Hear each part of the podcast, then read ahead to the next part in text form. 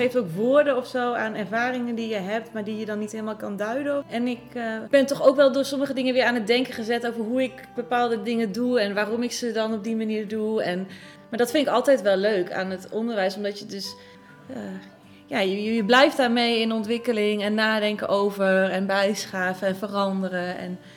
Dit is deel 2 van een Nivos podcast waarin Judith Rotink, docent scheikunde in Arnhem, vertelt over haar praktijk en ontwikkeling aan de hand van werk van Gert Bista. Met collega Anke Niese en andere VO-docenten las en bestudeerde ze De Terugkeer van het Lesgeven, een boek waarmee Bista onder andere spreekt over het belang van vertrouwen schenken, een fundamenteel principe bij het lesgeven, waardoor leerlingen zich kunnen en leren te verhouden tot hun eigen vrijheid en tot de wereld buiten henzelf. En wat hier pedagogisch gezien belangrijk is, schrijft Pista, is dat vertrouwen een ruimte opent waarin het kind of de leerling zijn of haar vrijheid ontmoet en waar het aan hem of haar is om uit te vinden wat met die vrijheid te doen. Dat betekent dat het schenken van vertrouwen het subject zijn van de ander in het geding brengt en op het spel zet. En zonder het schenken van vertrouwen kan het goed zijn dat die ruimte niet geopend wordt. Het is Bista in onderwijs te doen om die ruimtes, om die mogelijkheden waarin leerlingen als subject tegemoet worden getreden. En om als zodanig het verlangen te wekken om in de wereld te komen. Hij wijdt uit over het appel, een begrip dat hij aan Levinas ontleent, om te laten zien dat het vooral ook de wereld is die roept en ons aanspreekt. En dat onze eigen interpretaties en begrijpen een ontmoeting in de weg kunnen zitten. In dat verband wijst Bista ook op de wens om alles te willen weten en op het groeiend aantal dossiers en labels die aan kinderen vastkleven. Kennis die een blokkade kan worden voor hun toekomst, schrijft hij. Wanneer we juist geen weet hebben van wie onze leerlingen eigenlijk zijn, van hun bagage, zijn we misschien beter in staat om hun op nieuwe en onvermoede manieren te benaderen. En rollen we, zo weet Anke uit haar eigen praktijk, soms van de ene in de andere verbazing. Oh, ik ben zo verbaasd hmm. soms. Ik ben echt, uh, ja, het, verrast me soms enorm dat ik in een dossier lees dat er conflicten in het verleden zijn geweest. Of dat, en, en ja, dat ik echt denk, nou, dat uh, ervaar ik nu niet. Ja, misschien is het naïviteit. Maar dan, ja, dat komt wel voor. Dus ik denk, ja, je moet wel die kans in ieder geval nog laten bestaan. Dat dat kind zich op die manier kan laten zien. En het niet al meteen dichttimmeren doordat je jezelf al programmeert van, oh, dit gaan we doen. Dit, dit kan ik verwachten. Ja. Net als in het eerste deel van deze Nivos podcast leggen Anke en Judith Bista's teksten en gedachten tegen hun pedagogische praktijk. Ze zijn, net als andere docenten, natuurlijk bekend met het leerlinggericht en het leerstofgericht onderwijs, maar maakten via de terugkeer van het lesgeven kennis met een derde weg, het wereldgerichte onderwijs. In dit vervolg hoorden we in hoeverre het ze lukt om de ontmoeting van de leerling met die wereld, waar Bista dus voor pleit, mogelijk te maken. Via een andere manier van zijn, via de didactiek en of mogelijk ook via het curriculum. Veel luisterplezier bij nog eens drie kwartier.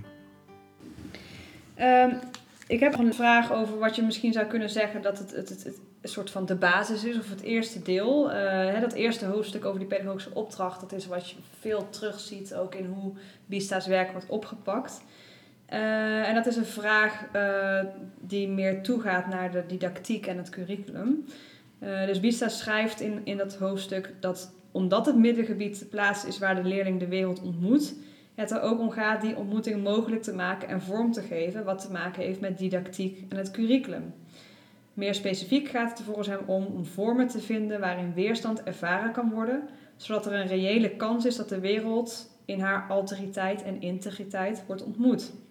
Dit betekent ook dat er tijd gegeven moet worden om weerstand te ervaren en ermee aan de slag te gaan dus we hebben het net heel erg gehad over momenten waarin je leerling onderbroken hebt.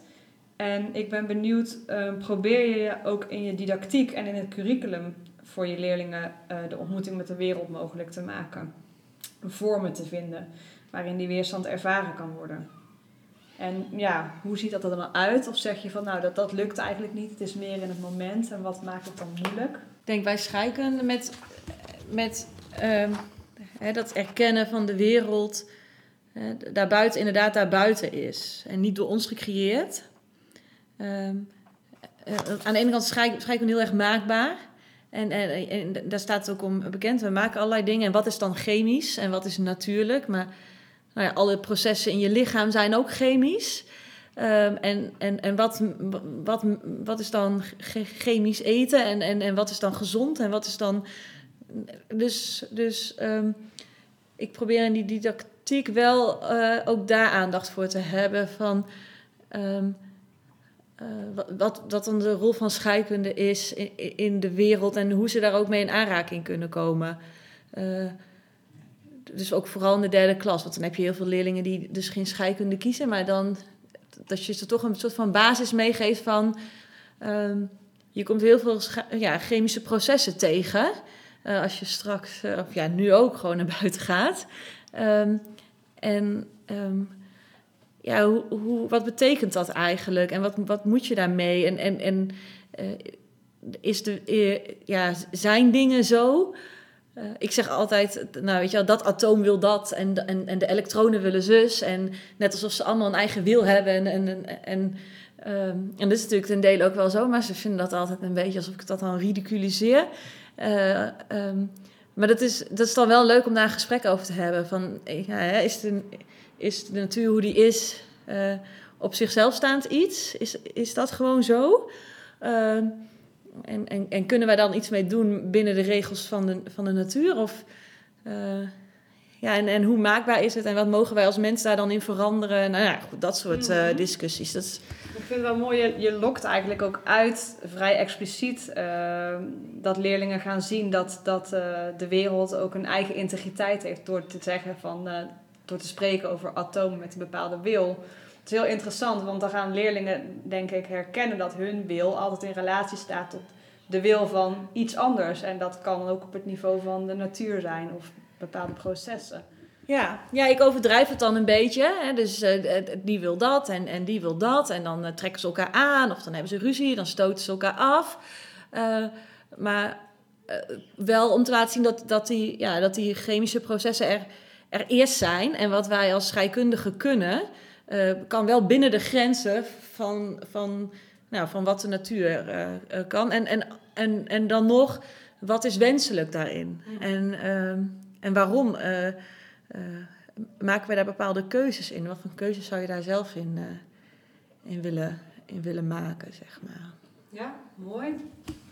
Anke, hoe ben jij in je didactiek of uh, in, in, het curriculum bezig om, om je leerlingen de wereld te laten ontmoeten? Um, nou ja, dit jaar heb ik dus in het regulier, nu heb ik het eventjes over het reguliere onderwijs dan, de HAVO bovenbouw. En dit jaar um, heb ik dus besloten om mijn boek nou, deels uh, opzij te schuiven. En dat maakt dat, ja, dat ik ook de dingen die ik zelf heel leuk vind, bijvoorbeeld het werken met, met songteksten bijvoorbeeld, nou, dat ik dat kan inbrengen. En songteksten, dat is natuurlijk altijd een verhaal waar leerlingen zich toe kunnen verhouden. Um, maar het meest actuele voorbeeld is natuurlijk bijvoorbeeld ja, de actualiteit in Frankrijk. En dat hadden we natuurlijk nog afgelopen uh, wat uh, was dat afgelopen maandag? Vorige week maandag met uh, nou ja, het herdenken van bijvoorbeeld Samuel Paty. Dus ja, dus over, het, ja, over de vrijheid van meningsuiting. En dat dat bijvoorbeeld, nou ja, dat dat niet alleen iets Frans is, maar ook iets Europees. En hoe wij ons daartoe verhouden. En dat we dezelfde geschiedenis in West-Europa deels dezelfde geschiedenis delen. En nou, hoe zich dat verhoudt tot ook een, een andere geschiedenis ergens anders op de wereld. En nou ja, waar je jezelf dan neerzet in dat spectrum. En om dat, ja, om dat gesprek te openen. Dus uh, nou vorige week hebben we dat dan gedaan bijvoorbeeld met stellingen. Door te zeggen van... Uh, even kijken nou, welke stellingen we hadden. Van moet je alles kunnen zeggen wat je wil zeggen? Nou, leerlingen gingen op een, op een, uh, op een lijn staan en die probeerden zich daarover uit te spreken.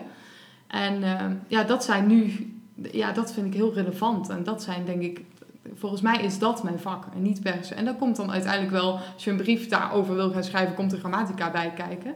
Maar uh, mijn ideaal is om hier te beginnen. En soms lukt dat en soms ook niet. Ja, mooi. Ik moet, moet denken aan wat Pista noemt. Ik weet niet of het ook in dit boek is, het flipped curriculum. Dus dat je begint bij subjectificatie. En dat eigenlijk het werk van de kwalificatie en de socialisatie is om daar nou, een oriëntatie in te verschaffen en de, en de vaardigheden, de toerusting voor aan mm -hmm. te reiken. Maar dat het begint bij hoe dat kind in de wereld verschijnt. Ja. Ja. Volgens Mooi. mij kom je dan bij de kern van een vak inderdaad. Maar het is niet altijd makkelijk. Het is wel een switch in je hoofd. Het is, eh, dus dat lukt natuurlijk niet altijd. Maar ik kan, ik kan me wel voorstellen dat je daar, eh, dat je dat, dat je daar beter in wordt. Ja, Ja, moet je gaan belichamen. Ervaar je dat dan ook iets eh, wat jij heel erg individueel als docent doet? Of ben je daar ook met je team of, of op, op school mee bezig om te kijken naar dat curriculum? Hoe je dat eh, ja, naar die drie dimensies kunt inrichten. En misschien ook nog wel zo dat, dat, dat eh, subjectificatie het uitgangspunt vormt. Of is dat toch wel een heel ambitieus plan? Ehm, nou, ik ervaar, ik ervaar dat. Ja, ik ervaar dat wel bij Agora, om het bij die, eh, over die subjectificatie te hebben. Maar wel dat ik dan soms een beetje de socialisatie en, en kwalificatie kan missen. En op dit moment in het reguliere onderwijs, dat is dezelfde school wel, maar daar, nou, dat- wat jij zei, dat flipped curriculum. Ik denk dat andere, ik denk dat er, echt, er zijn echt docenten die daarmee bezig zijn. Maar ik heb nog niet de ruimte ervaren om die echt goed te ontmoeten, zou ik zeggen. Dus ik weet dat het er is, maar ik weet niet of we ruimte genoeg hebben om ja, te weten dat die andere het doet. Eh, laat staan om daar het echt over te hebben. Ja, ze zouden eigenlijk nog een keer een groepspodcast moeten opnemen hè? met een heel team. Oh, het lijkt me heel leuk, ook met mensen van je eigen school. Ja. Ehm, we gaan ehm, nou ja, iets specifieker, denk ik, kijken naar bepaalde dingen. Het wordt misschien her en der ook wel wat eh, conceptueel. Ehm, we kijken gewoon hoe ver we komen.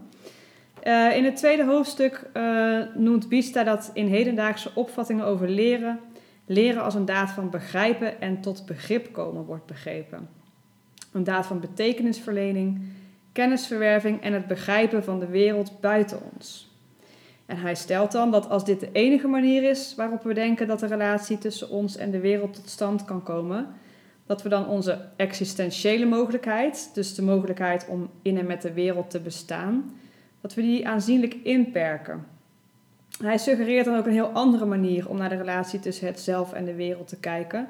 Eén waar de eerste vraag voor het zelf niet is: hoe kan ik begrijpen? Maar meer iets in de zin van: wat wordt hier eigenlijk van mij gevraagd? En bijvoorbeeld als je kijkt naar tuinieren in het onderwijs. Schooltuinen is best wel eh, nu een bekend, eh, bekend fenomeen. Dan zou je kunnen zeggen dat doe je niet enkel zodat leerlingen op een concrete wijze biologie leren, maar ook om de ontmoeting met de wereld, bijvoorbeeld in de vorm van de ontmoeting van een plant, mogelijk te maken. En dan zou Bista zeggen, daar kom je een realiteit tegen die een appel op je doet. En dat appel luidt dan niet per se denk na over mij, maar verzorg mij. Dus als leraar kun je situaties creëren waarin kinderen zichzelf en die vraag tegen kunnen komen. En Bisa noemt in dat hoofdstuk 2 ook nog een eigen voorbeeld, waarbij hij studenten heeft gevraagd om twee weken lang een begrip te adopteren. Als een andere mogelijkheid naast het enkel begrijpen van het begrip. Dus daar hebben we het ook al over gehad, die identiteit van de lerende. Meestal wil een leerling gewoon iets begrijpen eh, en op dat niveau eh, het onderwijsproces doorlopen. Ehm, en hier eh, zegt Bista van adoptie, dat is juist iets wat van buitenaf op je toekomt. Iets wat vreemd is en waar je niet direct controle over hebt of iets bij te kiezen hebt. Maar waar, als je besluit erbij te blijven, je wellicht in de loop der tijd een verhouding mee krijgt. En de ervaringen van de studenten lieten zien dat die begrippen uiteindelijk voor de studenten niet alleen begrippen waren, maar in veel gevallen ook op een reële wijze in het leven van de studenten begonnen te bestaan. Bista schrijft als dingen om te koesteren of te haten, als dingen die iets van hen schenen te willen, die hen aanspraken, als dingen die een plaats in hun leven wilden hebben, waarbij sommige studenten het moeilijker vonden om die plaats in te ruimen dan anderen. Nou, ik ben heel benieuwd, herkennen jullie Bista's observatie dat het in het onderwijs vooral om leren als een daad van begrijpen lijkt te gaan? En wat vinden jullie ook van zijn suggestie om leerlingen vertrouwd te maken met een andere relatie tot de wereld, waarbij die belangrijkste vraag is van wat wordt hier eigenlijk van mij gevraagd, in plaats van uh, wat kan ik begrijpen? Of hoe kan ik begrijpen? Ja, ik moest, ik moest bij dat voorbeeld heel erg van dat uh, begrip in je tas meenemen en dat het dan hè, onder in je tas terecht kwam. Ik moest daar heel erg denken bij iets wat toen ik zelf op de middelbare school was gebeurde. We moesten toen samen met een vriendin moest ik een, werkstuk schrijven over Bob Marley. En uh, nou, daar hadden we helemaal geen zin in. Uh, maar dat moest. En, uh, maar hoe hij, een van die leerlingen, of studenten van hem zijn het eigenlijk, hè, beschrijft dat het dan zo meetilt en, en zwaar is. Dat hadden wij een beetje met dat stuk over Bob Marley. Want ik herkende heel erg dat gevoel van... Oh, je moest je iets doen. En dat al die muziek hebben we toen lopen luisteren en uitgezocht waarom. En dat ik nog steeds, als ik die muziek hoor, dat ik dan denk... Oh ja, dit is heel belangrijk. Uh, maar Oh, zo, dat. En dus het heeft met mij toen meer gedaan dan het begrijpen van, mhm. van nou, de geschiedenis en, en, en al die dingen. Um, maar het, het, het, het, het riep bij mij ook een emotie toen op als leerling. Dus ik, dus ik denk dat het een het ander niet uitsluit. Probeer je zelf ook wel eens die neiging van leerlingen om vooral te begrijpen, om die te onderbreken door ze iets anders voor te schotelen? Um, echt, het. Hmm, maar je, je, vertelde aan het begin bijvoorbeeld dat inderdaad dat leerlingen vaak zeggen van nou, uh, we hebben straks een toets behandelde stof maar. En dat, toen zei je ook al iets van dat jij probeert oh, om het over een andere boeg te gooien. Ja, dat, is eigenlijk wat hier wordt beschreven. Ja, dat doe ik wel. Dat doe ik wel. Um, ja, maar dat vinden ze dus niet altijd leuk. Um, ja, dus, dus ik probeer het dan anders te doen. Dus met een spelletje of uh, kleien. Of, nou ja, laatst hadden we... Uh, een escape room uh, doe ik wel eens. En dan maak ik dus, nou ja, weet je, dan zo'n verhaaltje. En dan moeten ze opdrachten doen die dan scheikundig zijn. Maar dan, nou ja. Uh, maar je merkt dus ook dat, dus dan is het een spel en dan moet er iemand winnen. En nou, je merkt dus dat sommige klassen dan echt het helemaal, het, lesidee los kunnen laten. En helemaal opgaan in dat spel. En ook gewoon super fanatiek met die eigenlijk gewoon scheikundevragen bezig zijn. En, en helemaal in het spel met elkaar zitten. En anderen die hebben dan zoiets, ja, maar ik heb over twee weken een toets. Geef mij het veel efficiënter. Als we nou tien opgaven doen in deze escape room, krijg ik maar vijf. Weet je wel zo. Dus dan worden, de, worden ze ook meer in hun zijn aangesproken en niet alleen in hun hoofd. In hun begrip, in hun cognitie. Ja, meer dat uh, hoofd, hart, handen uh, verhaal. Dus dat het meer is dan alleen het hoofd. Ja, dat wel, ja. Anke, is het voor jou herkenbaar dat, uh, nou, dat leerlingen graag in de begripshouding gaan zitten en dat jij daar bewust probeert om iets te onderbreken? Door de leerling op een andere laag aan te spreken? Ja, ik merk, ja, ja, dat merk ik toch. Ik moest even nadenken over de vraag. Um, ja, want ik zei al eerder dat ik dit jaar um, nou, probeer op een andere manier les te geven. Bijvoorbeeld met die liedjes. En dan uh, vervolgens te zeggen van... Uh, dan gaan we die songtekst doornemen. En dan kan ik ook vragen van... Oh, hij heeft het over een zoektocht in zijn leven. Bijvoorbeeld dan doe ik iets met, met of zo. En... Um, of ja, nou, dat is een Franse rapper en die praat veel over hoe hij zijn leven soms als een strijd ervaart. En nou, dan vraag ik dan ook aan de leerlingen, nou ja, herkennen ze dit of wat dan ook. Um, en vervolgens probeer ik dan te zeggen van, uh, oh, daar kom je dit tegen uh, van grammatica en dat kun je vervolgens gebruiken in je brief. Dus nou, hier zie je het, zoiets. Um, maar dan merk ik wel dat, uh, ik, ik heb wel dat ik pas geleden door een andere docent van school, dat ik een mailtje kreeg van, ja, mijn mentorleerlingen vinden nou, de les Frans wat moeilijk, of twee leerlingen, en zij willen gewoon directe instructie en ze willen grammatica. En toen dacht ik, oh, grappig.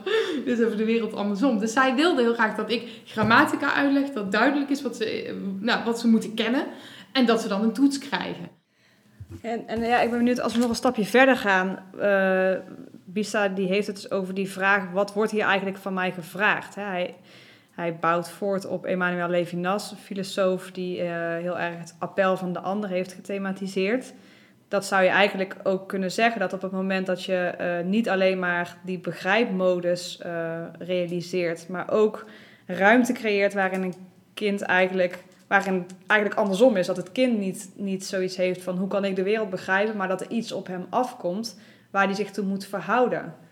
Dat hij in één keer denkt van, oh wacht even, ik was niet aan zet, ik was niet aan het begrijpen, maar er komt nu iets op mij af en hier moet ik iets mee. Die vraag, ja, het is misschien ingewikkeld, maar probeer je ook op die manier het kind uh, zijn vrijheid te laten ontmoeten. Nou, ik denk dat, terwijl Anke praat, dacht ik volgens mij, want ik zei net dat ik het zo ingewikkeld vind, en volgens mij heeft dat ook te maken met wat Anke zei. En dat, uh, volgens mij kan dat pas als een leerling vertrouwt op jou als docent.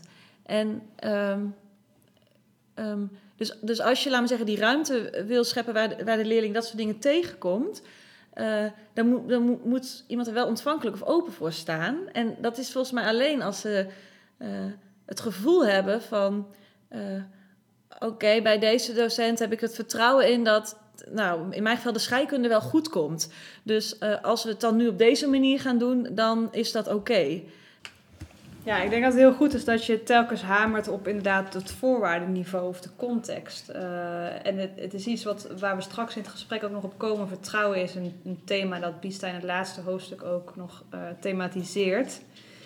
Uh, dus ik, ik snap je punt dat, dat, het, dat de ruimte ervaren om te reageren op iets wat op je afkomt, dat dat, dat ja, niet vanzelfsprekend is en dat daar een context voor moet worden gecreëerd.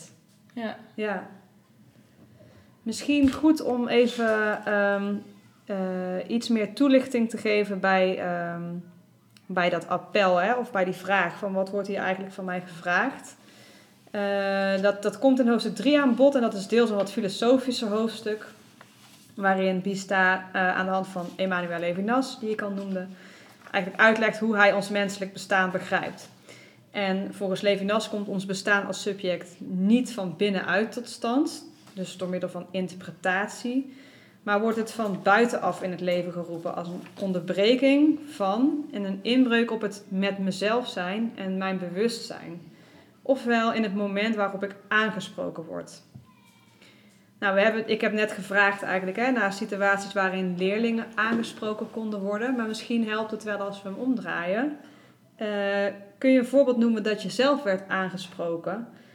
zoals Bies dat in lijn met Levinas ook al duidt, dat je zelf een appel hebt ervaren. Dus iets dat vooraf ging nog aan je eigen bewustzijn of je eigen interpretatie van iets. En als je dat herkent, wat heb je toen gedaan? Heb je, heb je geantwoord op dat appel en hoe heb je dan geantwoord? Dus het kan een appel van een leerling zijn, of een collega, of een ouder. En, maar dus iedere les wordt natuurlijk heel vaak een appel op je gedaan. Dus uh, en sommige, denk ik, moet, moet je wat mee. Hè? Dus uh, nou, een, leerling die je totaal dichtslaat bij een praktische opdracht. En blijkt gisteren een begrafenis te hebben gehad. En ja, weet je, daar, daar, moet je wat mee. En, en sommige wil je wat mee. En, en sommige wil je ook vooral even, even parkeren, zeg maar. Dus dat is telkens een beetje schipperen, vind ik. Uh, een beetje op gevoel, denk ik eigenlijk. Want je, dit, moet in een split second. Het is niet... Uh, heb je één moment in gedachten waar je echt even van je stuk werd gebracht door, door iets wat er op je pad kwam? Mm. Dat ik echt even van me apropos was. Ja, dat je merkt van, oh, maar hier, uh, hier ontmoet ik eigenlijk mijn, nou ja, wat Bista ook wel omschrijft als uniciteit. Dus hier kan eigenlijk alleen ik op antwoorden, hier heb ik iets te doen. Dit kind spreekt mij aan en, en ik moet me hiertoe verhouden. En misschien moet ik ook, ik kan ook een eigen ervaring inbrengen. Dat is niet per se een onderwijservaring, maar om misschien een beetje in, de, in het gevoel van zo'n appel te komen. Uh, dus ik uh, werk naast het NIVOS ook met uh, vluchtelingen. En één vrouw ben ik gaan begeleiden. En dat, daar kwam op een gegeven moment zoveel bij kijken. Zij raakte ook zwanger en ze was alleenstaand. En ze, ze kende niemand hier, ze sprak de taal niet. Ze moest naar het ziekenhuis. En um, ja, op een gegeven moment uh, stond ik daar gewoon aan haar uh, uh, bevalbed, zal ik maar zeggen. dus zij lag daar en zij keek mij opeens aan, zo indringend, dat ik in één keer dacht: wow, ik voel in één keer heel erg dat beroep of zo, of dat appel. Dat had ik nog nooit eerder zo sterk gevoeld. Want je ervaart het natuurlijk de hele tijd door, want je bent bezig met dat werk en je reageert. En, maar ik dacht opeens, op, in dit moment um, ja, ik voelde me ook heel verantwoordelijk. Of ik voelde me aangesproken alsof ik op dat moment de enige was die er voor haar kon zijn. Nou, dat was eigenlijk feitelijk ook zo. Dus dat je echt even iets voelt in jezelf van... Misschien een appelletje, maar echt een appel met hoofdletters. Ja, wellicht. Ja. Ja, een voorbeeld van appel. Um, wat ik op dit moment merk is dat uh, bij Agora zitten, uh, nou, zitten veel leerlingen die gewoon een eigen manier van werken hebben.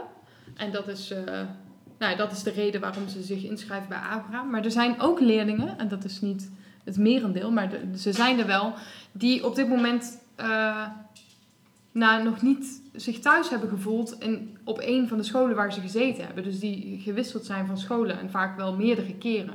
Dus daar hebben we er ook een paar van. En nou, daar voel ik dus wel echt een heel duidelijk appel van mogen wij hier blijven met alles wat ik nu meeneem? En soms gaat dat best wel ver. Ehm, nou met, met, kijk, dan, dan zijn het kinderen die het moeilijker vinden om in een, zich in een groep te begeven of eh, sociaal eh, moeilijk vinden. Even, sorry, ik ben even mijn woorden kwijt. Om, eh, ehm, om zich sociaal te, eh, zich te verhouden tot andere leerlingen. Of ehm, nou, die, te veel faalangst bijvoorbeeld. Dus door de toets drukt, eh, in, bijvoorbeeld al in de brugklas, dat leerlingen daardoor eh, nou, zich inschrijven bij Agora. En dan merk ik wel heel duidelijk, dan zijn kinderen ook al nou, een beetje gekwetst. En dan, ja, dan hopen ze ook heel erg dat ze bij Agora bijvoorbeeld dat ze terecht kunnen. En soms, stel je voor iemand ja, vindt het echt zo moeilijk om in een groep te functioneren. En dat, nou ja, dat geval hebben we nu. Ehm, dan zie je ook dat dat kind bang is om weggestuurd te worden weer. Ja, Nou dus ja. je doet eigenlijk een appel van laat me hier. Of, ja, of- hoe moeilijk het, ik, ik het ook vind.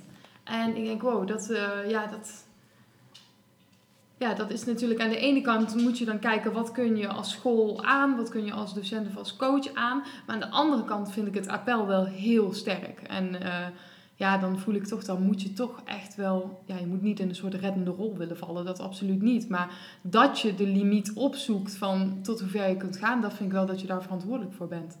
Ja, mooi. En ik denk het is, het is ook niet per se de, de bedoeling van deze vraag om een soort voorbeeld van hoe je dan geantwoord hebt te geven, maar meer een soort bewustzijn van, van, van die appellen. Hè? Van dat je die momenten ook kan gaan herkennen, zodat je er ook op een manier naar kan handelen die, ja, die je, bij je past of die je wilt.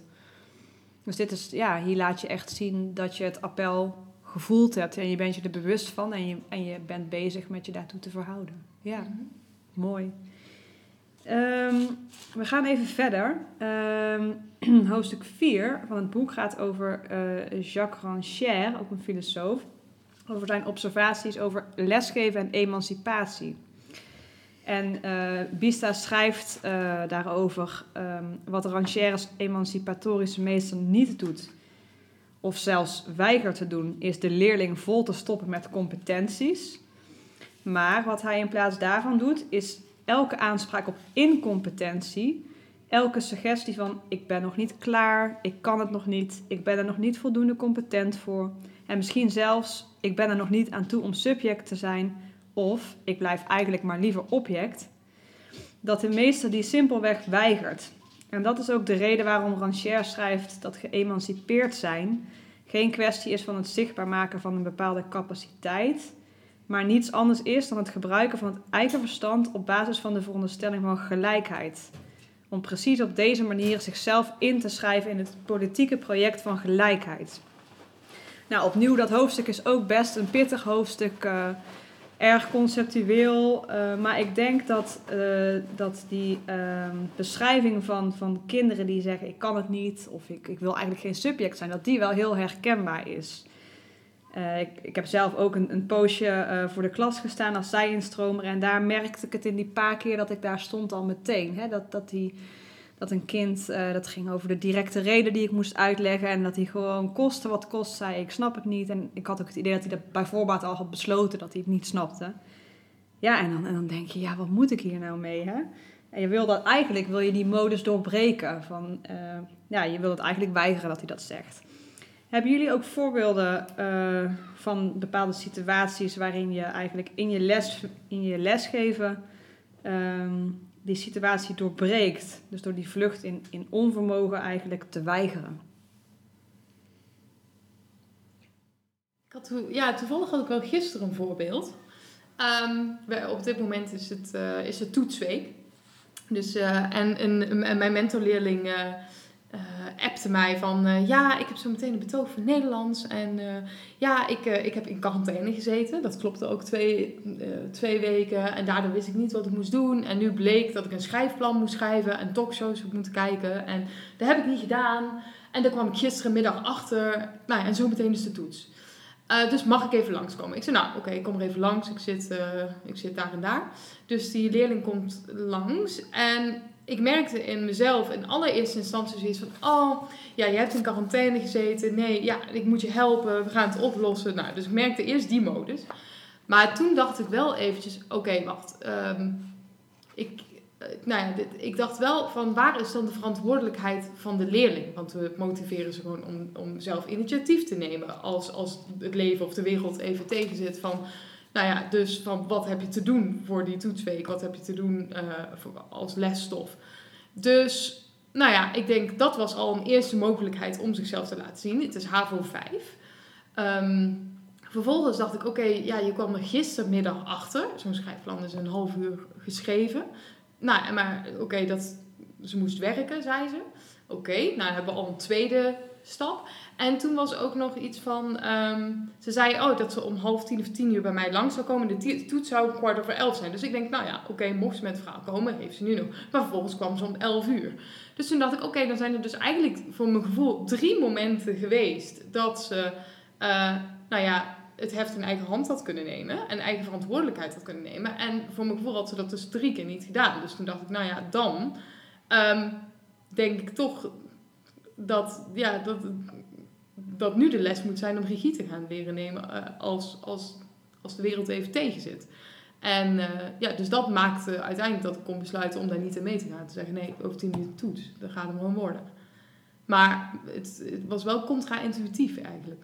Ja, dus je merkt eigenlijk dat dat, dat uh, gevoel van incompetentie van zo'n kind ook een soort van sympathie oproept. En dat je daar misschien in mee wil gaan. Dat het ook misschien hard kan voelen om daar tegengas te geven. En om eigenlijk, ja, om het kind dan maar, wat Bista zou zeggen, subject te laten worden. Zeker. Soms is het lekker als docent om te kunnen helpen. En, maar goed, uiteindelijk dien je daar die leerling niet mee. En dat moet je wel echt wel goed beseffen. In, uh, in het laatste hoofdstuk uh, introduceert Bista het begrip vertrouwen. Daar hebben we het eerder al even over gehad. Um, en uh, ik ga daar even een klein stukje over voorlezen, vertellen. Um, dat laatste hoofdstuk dat gaat over lesgeven als dissensus. En Bista schrijft dissensus, dat is niet de afwezigheid van consensus of het bestaan van meningsverschil of conflict. Maar het heeft te maken met wat we zouden kunnen beschrijven als het introduceren van iets wat eigenlijk niet past in een bepaalde situatie. Dissensus, schrijft hij, vindt bijvoorbeeld plaats wanneer we in opvoeding en onderwijs een kind of leerling als subject benaderen, juist wanneer dat haak staat op alle beschikbare feiten, op alles wat we van het kind of de leerling weten of over hem of haar kunnen waarnemen. Maar het is volgens Bista precies dit pedagogische gebaar dat een mogelijkheid opent voor het kind of de leerling om als subject te verschijnen. En om te vatten waarom deze logica in heel fundamentele zin een pedagogische logica is, kijkt Bista naar de rol die vertrouwen speelt in pedagogische relaties. En een van de interessante dingen aan vertrouwen is, schrijft hij dan, dat we dat alleen nodig hebben in die situaties waarin we helemaal niet weten hoe een ander zal gaan handelen, wat een ander zal gaan doen. Vanuit het perspectief van degene die vertrouwen geeft, draagt het geven van vertrouwen dus altijd een risico met zich mee. Met name het risico dat de ander iets anders zal doen dan wat we verwachten of hoopten. En wat hier pedagogisch gezien belangrijk is, schrijft Pista, is dat vertrouwen een ruimte opent waarin het kind of de leerling zijn of haar vrijheid ontmoet en waar het aan hem of haar is om uit te vinden wat met die vrijheid te doen. Dat betekent dat het schenken van vertrouwen het subject zijn van de ander in het geding brengt en op het spel zet. En zonder het schenken van vertrouwen kan het goed zijn dat die ruimte niet geopend wordt. Nou, dat is weer even een stukje, stukje toelichting of uitweiding.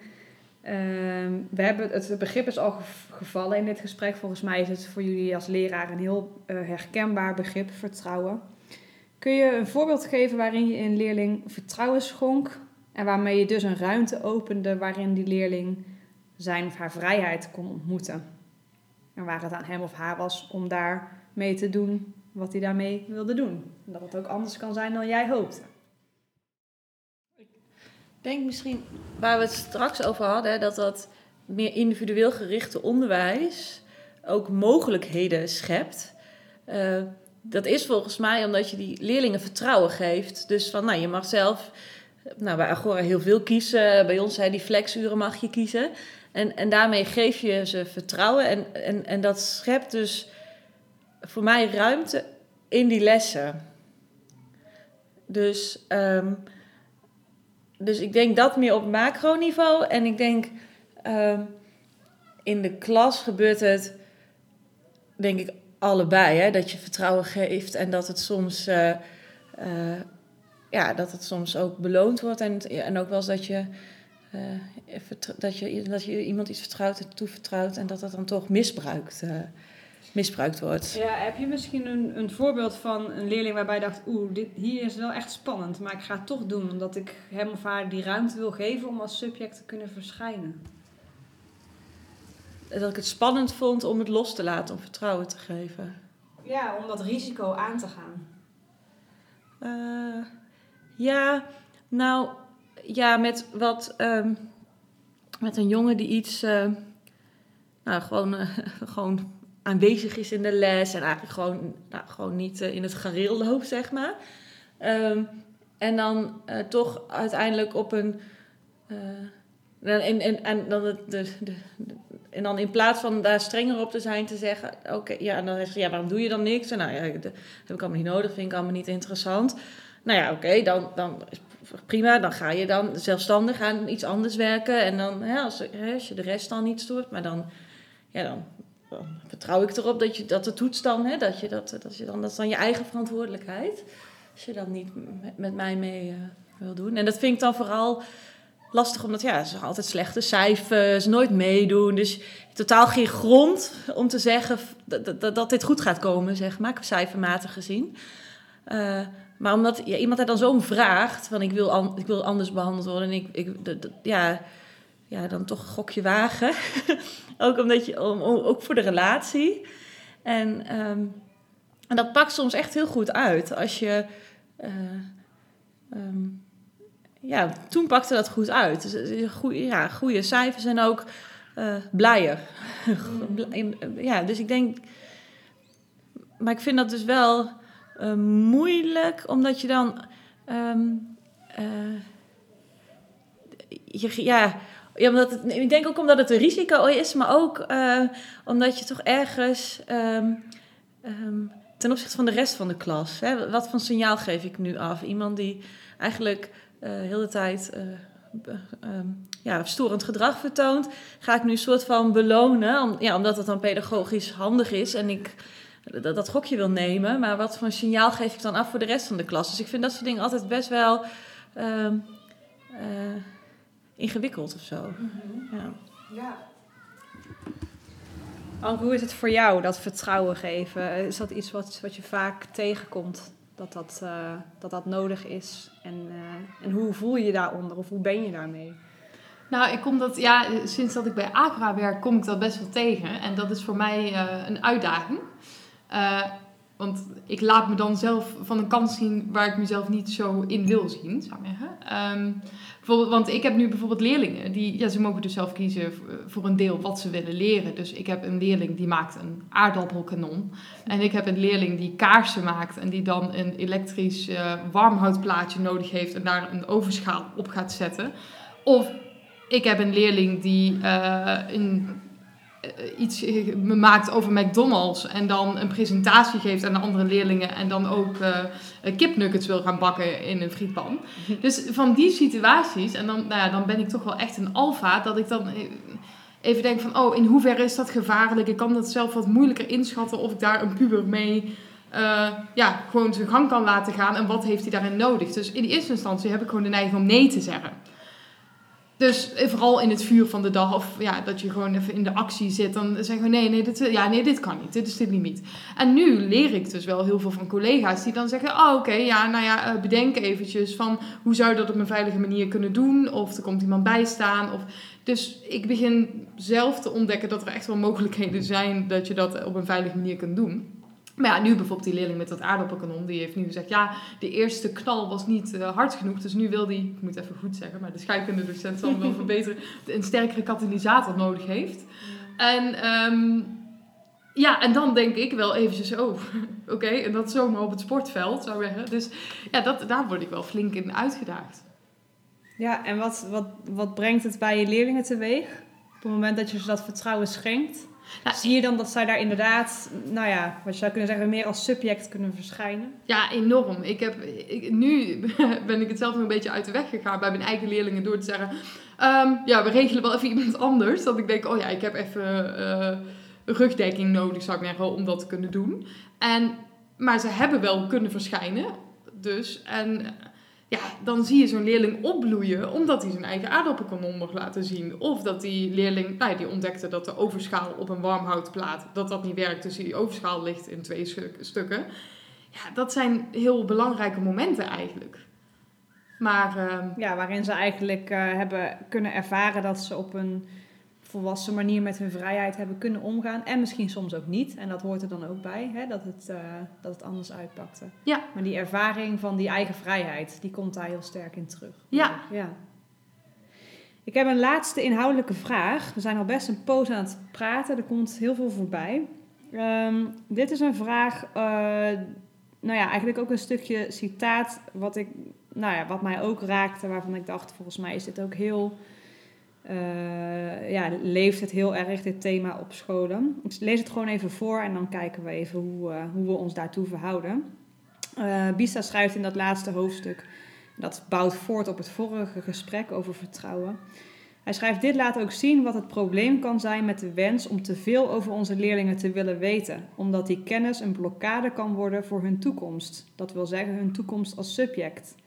En dan even verderop schrijft hij: Wanneer we niet weten wie onze leerlingen eigenlijk zijn, waar ze vandaan komen, welke bagage ze al met zich meedragen, wanneer we daar juist geen weet van hebben, zijn we misschien beter in staat om hen op nieuwe en onvermoede manier te benaderen, zodat ze bevrijd raken van de last van hun verleden, hun geschiedenis, hun problemen en hun diagnoses.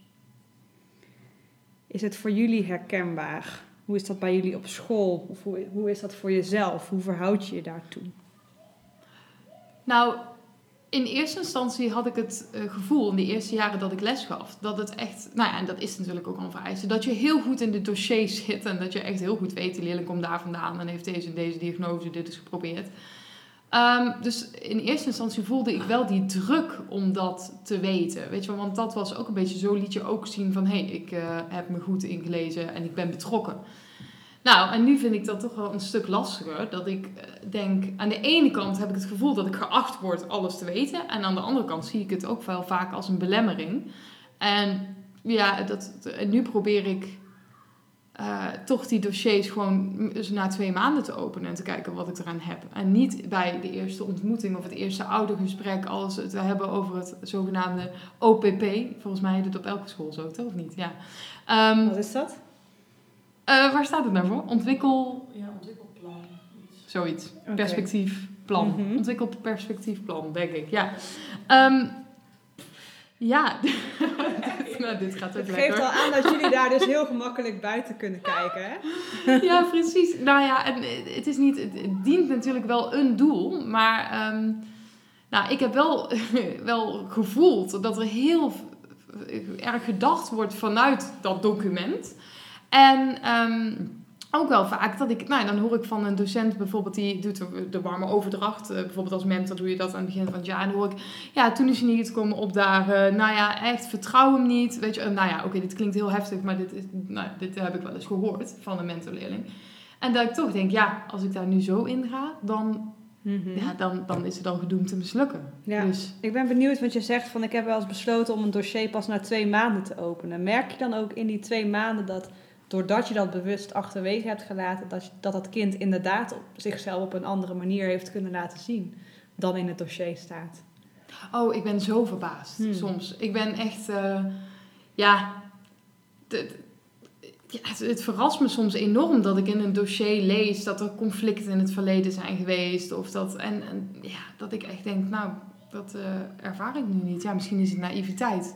Maar dan, ja, dat komt wel voor. Dus ik denk, ja, je moet wel die kans in ieder geval nog laten bestaan. Dat dat kind zich op die manier kan laten zien. En het niet al meteen dichttimmeren doordat je jezelf al programmeert van, oh, dit gaan we doen. Dit, dit kan ik verwachten. Ja. Judith, misschien voor jou nog een, eh, een laatste voorbeeld of een, een ervaring, een herkenning? Nou, ja, bij ons is op school is altijd wel... eh, dat er altijd wat docenten zijn die in het begin van het schooljaar zeggen... oh ja, maar dat, je moet ook niet alles weten. Dus er is altijd wel een beetje zo discussie over. En mijn mentoroverdracht is wel altijd warme overdracht. En ik, snap wel wat Anke zegt, maar ik vind het ook dan het risico te groot. Want je wil niet dat de moeder is overleden en dat je dan, dat je dan bij het eerste gesprek vraagt... eh, goh, eh, wat voor werk doet je moeder en je vader en heb je broertjes en zusjes? Eh, Dat, dat, dat, dat soort dingen wil je gewoon niet. Dus, en je weet pas wat je moet weten als je alles leest. Dus dat vind ik dan ingewikkeld. En van de andere, niet de mentorleerlingen, ja, ik heb, weet ik veel, eh, een paar klassen, dus dat zijn er eh, echt heel veel.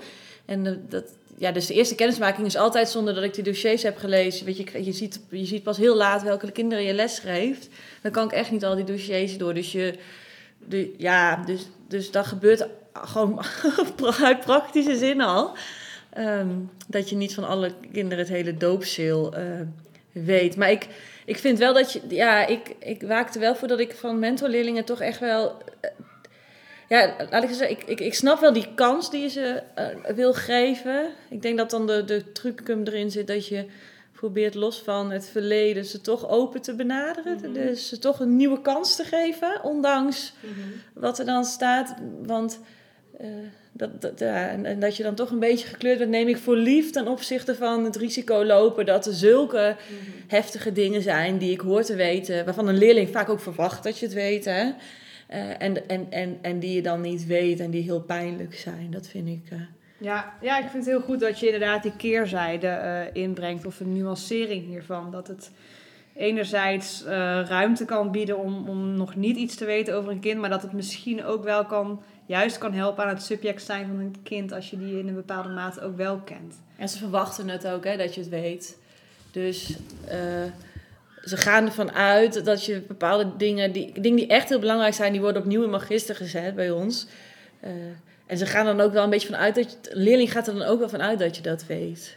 Dus sommige leerlingen willen niet een, een vraag krijgen in de klas. En eh, ja, ze gaan er dan ook van uit. En als je het dan niet weet en het zijn hele heftige dingen, dan eh, ja, vind ik. Vind ik eh, Ja, het is, ik merk wel dat ik het zelf ook echt een lastige vind. Want aan de ene kant denk ik, oh ja, dan kun je dus in een bepaalde hachelijke situatie komen. Dat er bijvoorbeeld iets pijnlijks op tafel komt. Maar ja, ik weet niet, ik zie dat... eh, Dat is ook misschien de realiteit Ja, ontmoeten, bedoel je dan? Ja. ja, En, En dat vind op ik dat moment toe verhouden. Ja, en, Ja. en daar ben ik zelf ook nog niet helemaal uit. Van wil je dit ten alle tijden voorkomen dat het pijn doet? Of is dat, ja, is, is, is dat ook gewoon een moment wat je niet wil vermijden? Mhm. Ja, mooi. Ik kijk naar de tijd en eh, we gaan afronden. Ik, eh, ik denk dat ik best veel van jullie gevraagd heb in dit gesprek. Eh, ik ben daar heel dankbaar voor dat er zoveel mooie voorbeelden op tafel liggen. En eh, ja, dat we met elkaar de, de theorie eigenlijk tot leven hebben kunnen brengen. Eh, als laatste vraag zou ik willen zeggen of vragen eh, of er iets in het gesprek is dat je in het bijzonder heeft aangesproken. En dan hebben we aangesproken even in de dubbele betekenis van het woord. Is er iets dat je meeneemt naar je onderwijspraktijk waar je nog op doordenkt?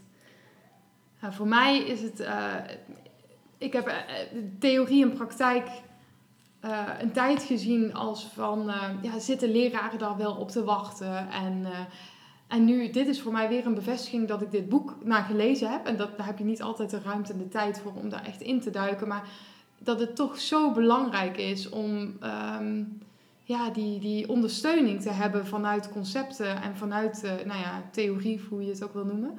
En voor mij is dat weer eventjes een soort bevestiging wat ik aan het doen ben. En dat de vraagstukken die eigenlijk altijd in mijn hoofd een beetje op slot zitten, eh, dat, die, ja, dat dat vraagstukken zijn van het hele onderwijs. En dat ik toch echt denk, oh, dit, dit is zo belangrijk in het onderwijs om hier ruimte voor te maken.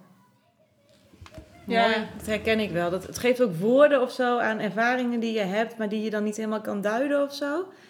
En ik, eh, nou, ik ben toch ook wel door sommige dingen weer aan het denken gezet over hoe ik bepaalde dingen doe en waarom ik ze dan op die manier doe. En, eh, eh, dus dat vind ik ook wel, eh, maar dat vind ik altijd wel leuk aan het onderwijs, omdat je dus, nou, omdat het in de wereld is, is het iets waar je ja, het is geen, geen automatisch iets wat je uitvoert. Je kunt het telkens op. ja, je, je blijft daarmee in ontwikkeling en nadenken over en bijschaven en veranderen. En nou ja, dat, dat is nu ook weer. Mooi, nou fijn om te horen dat het ding heeft losgemaakt. En ik ben natuurlijk ook heel benieuwd over een postje wat daar dan weer aan uh, nieuwe verhalen naar boven komt. Dus wie weet, uh, to be continued. Voor nu heel erg bedankt en uh, graag tot ziens.